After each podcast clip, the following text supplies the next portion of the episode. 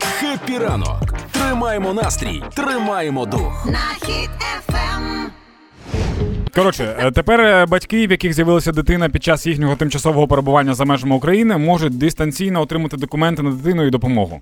Це прекрасні новини для тих жінок, які вагітними виїхали за кордон. У них трошки менше приводів хвилюватися. Знаєш, типу, ті, які виїжджали терміново, могли думати там, а як з дитиною, типу, як допомога і так далі. Тепер, коли малючка з'являється за кордоном, необхідно відправити документи в Україну за реєстрованим місцем проживання. Документи має на увазі ті, які видають місцеві органи в країні, mm-hmm. де знаходиться мама. Там де реєстрація, типу, твоя. Так. Да. Ось mm-hmm. зареєстрували маліпутку, і потім за ось цими документами і отримувати можна грошову допомогу на маліпутку, навіть будучи за кордоном. Це дуже зручно. Це прямо, я так відчуваю, як частину хвилювань. Мама не так пур і у вікно, знаєш, трошки спокійніше. Причому це грошова допомога саме української сторони. Да. А я ще думаю, що європейська якась сторона в деяких країнах є, типу, якась теж соцпідтримка і соцдопомога.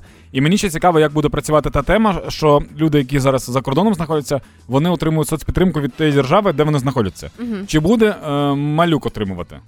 Оце мені цікаво. Перша зарплата малюка. Бо, ну да, бо він, він не є зарплата. Він по факту він теж внутрішньо переміщена особа, бо його всередині внутрі перемістили. Да. Угу. Тому він теж має отримувати допомогу. Угу. Це все, це всі мої знання про вагітність.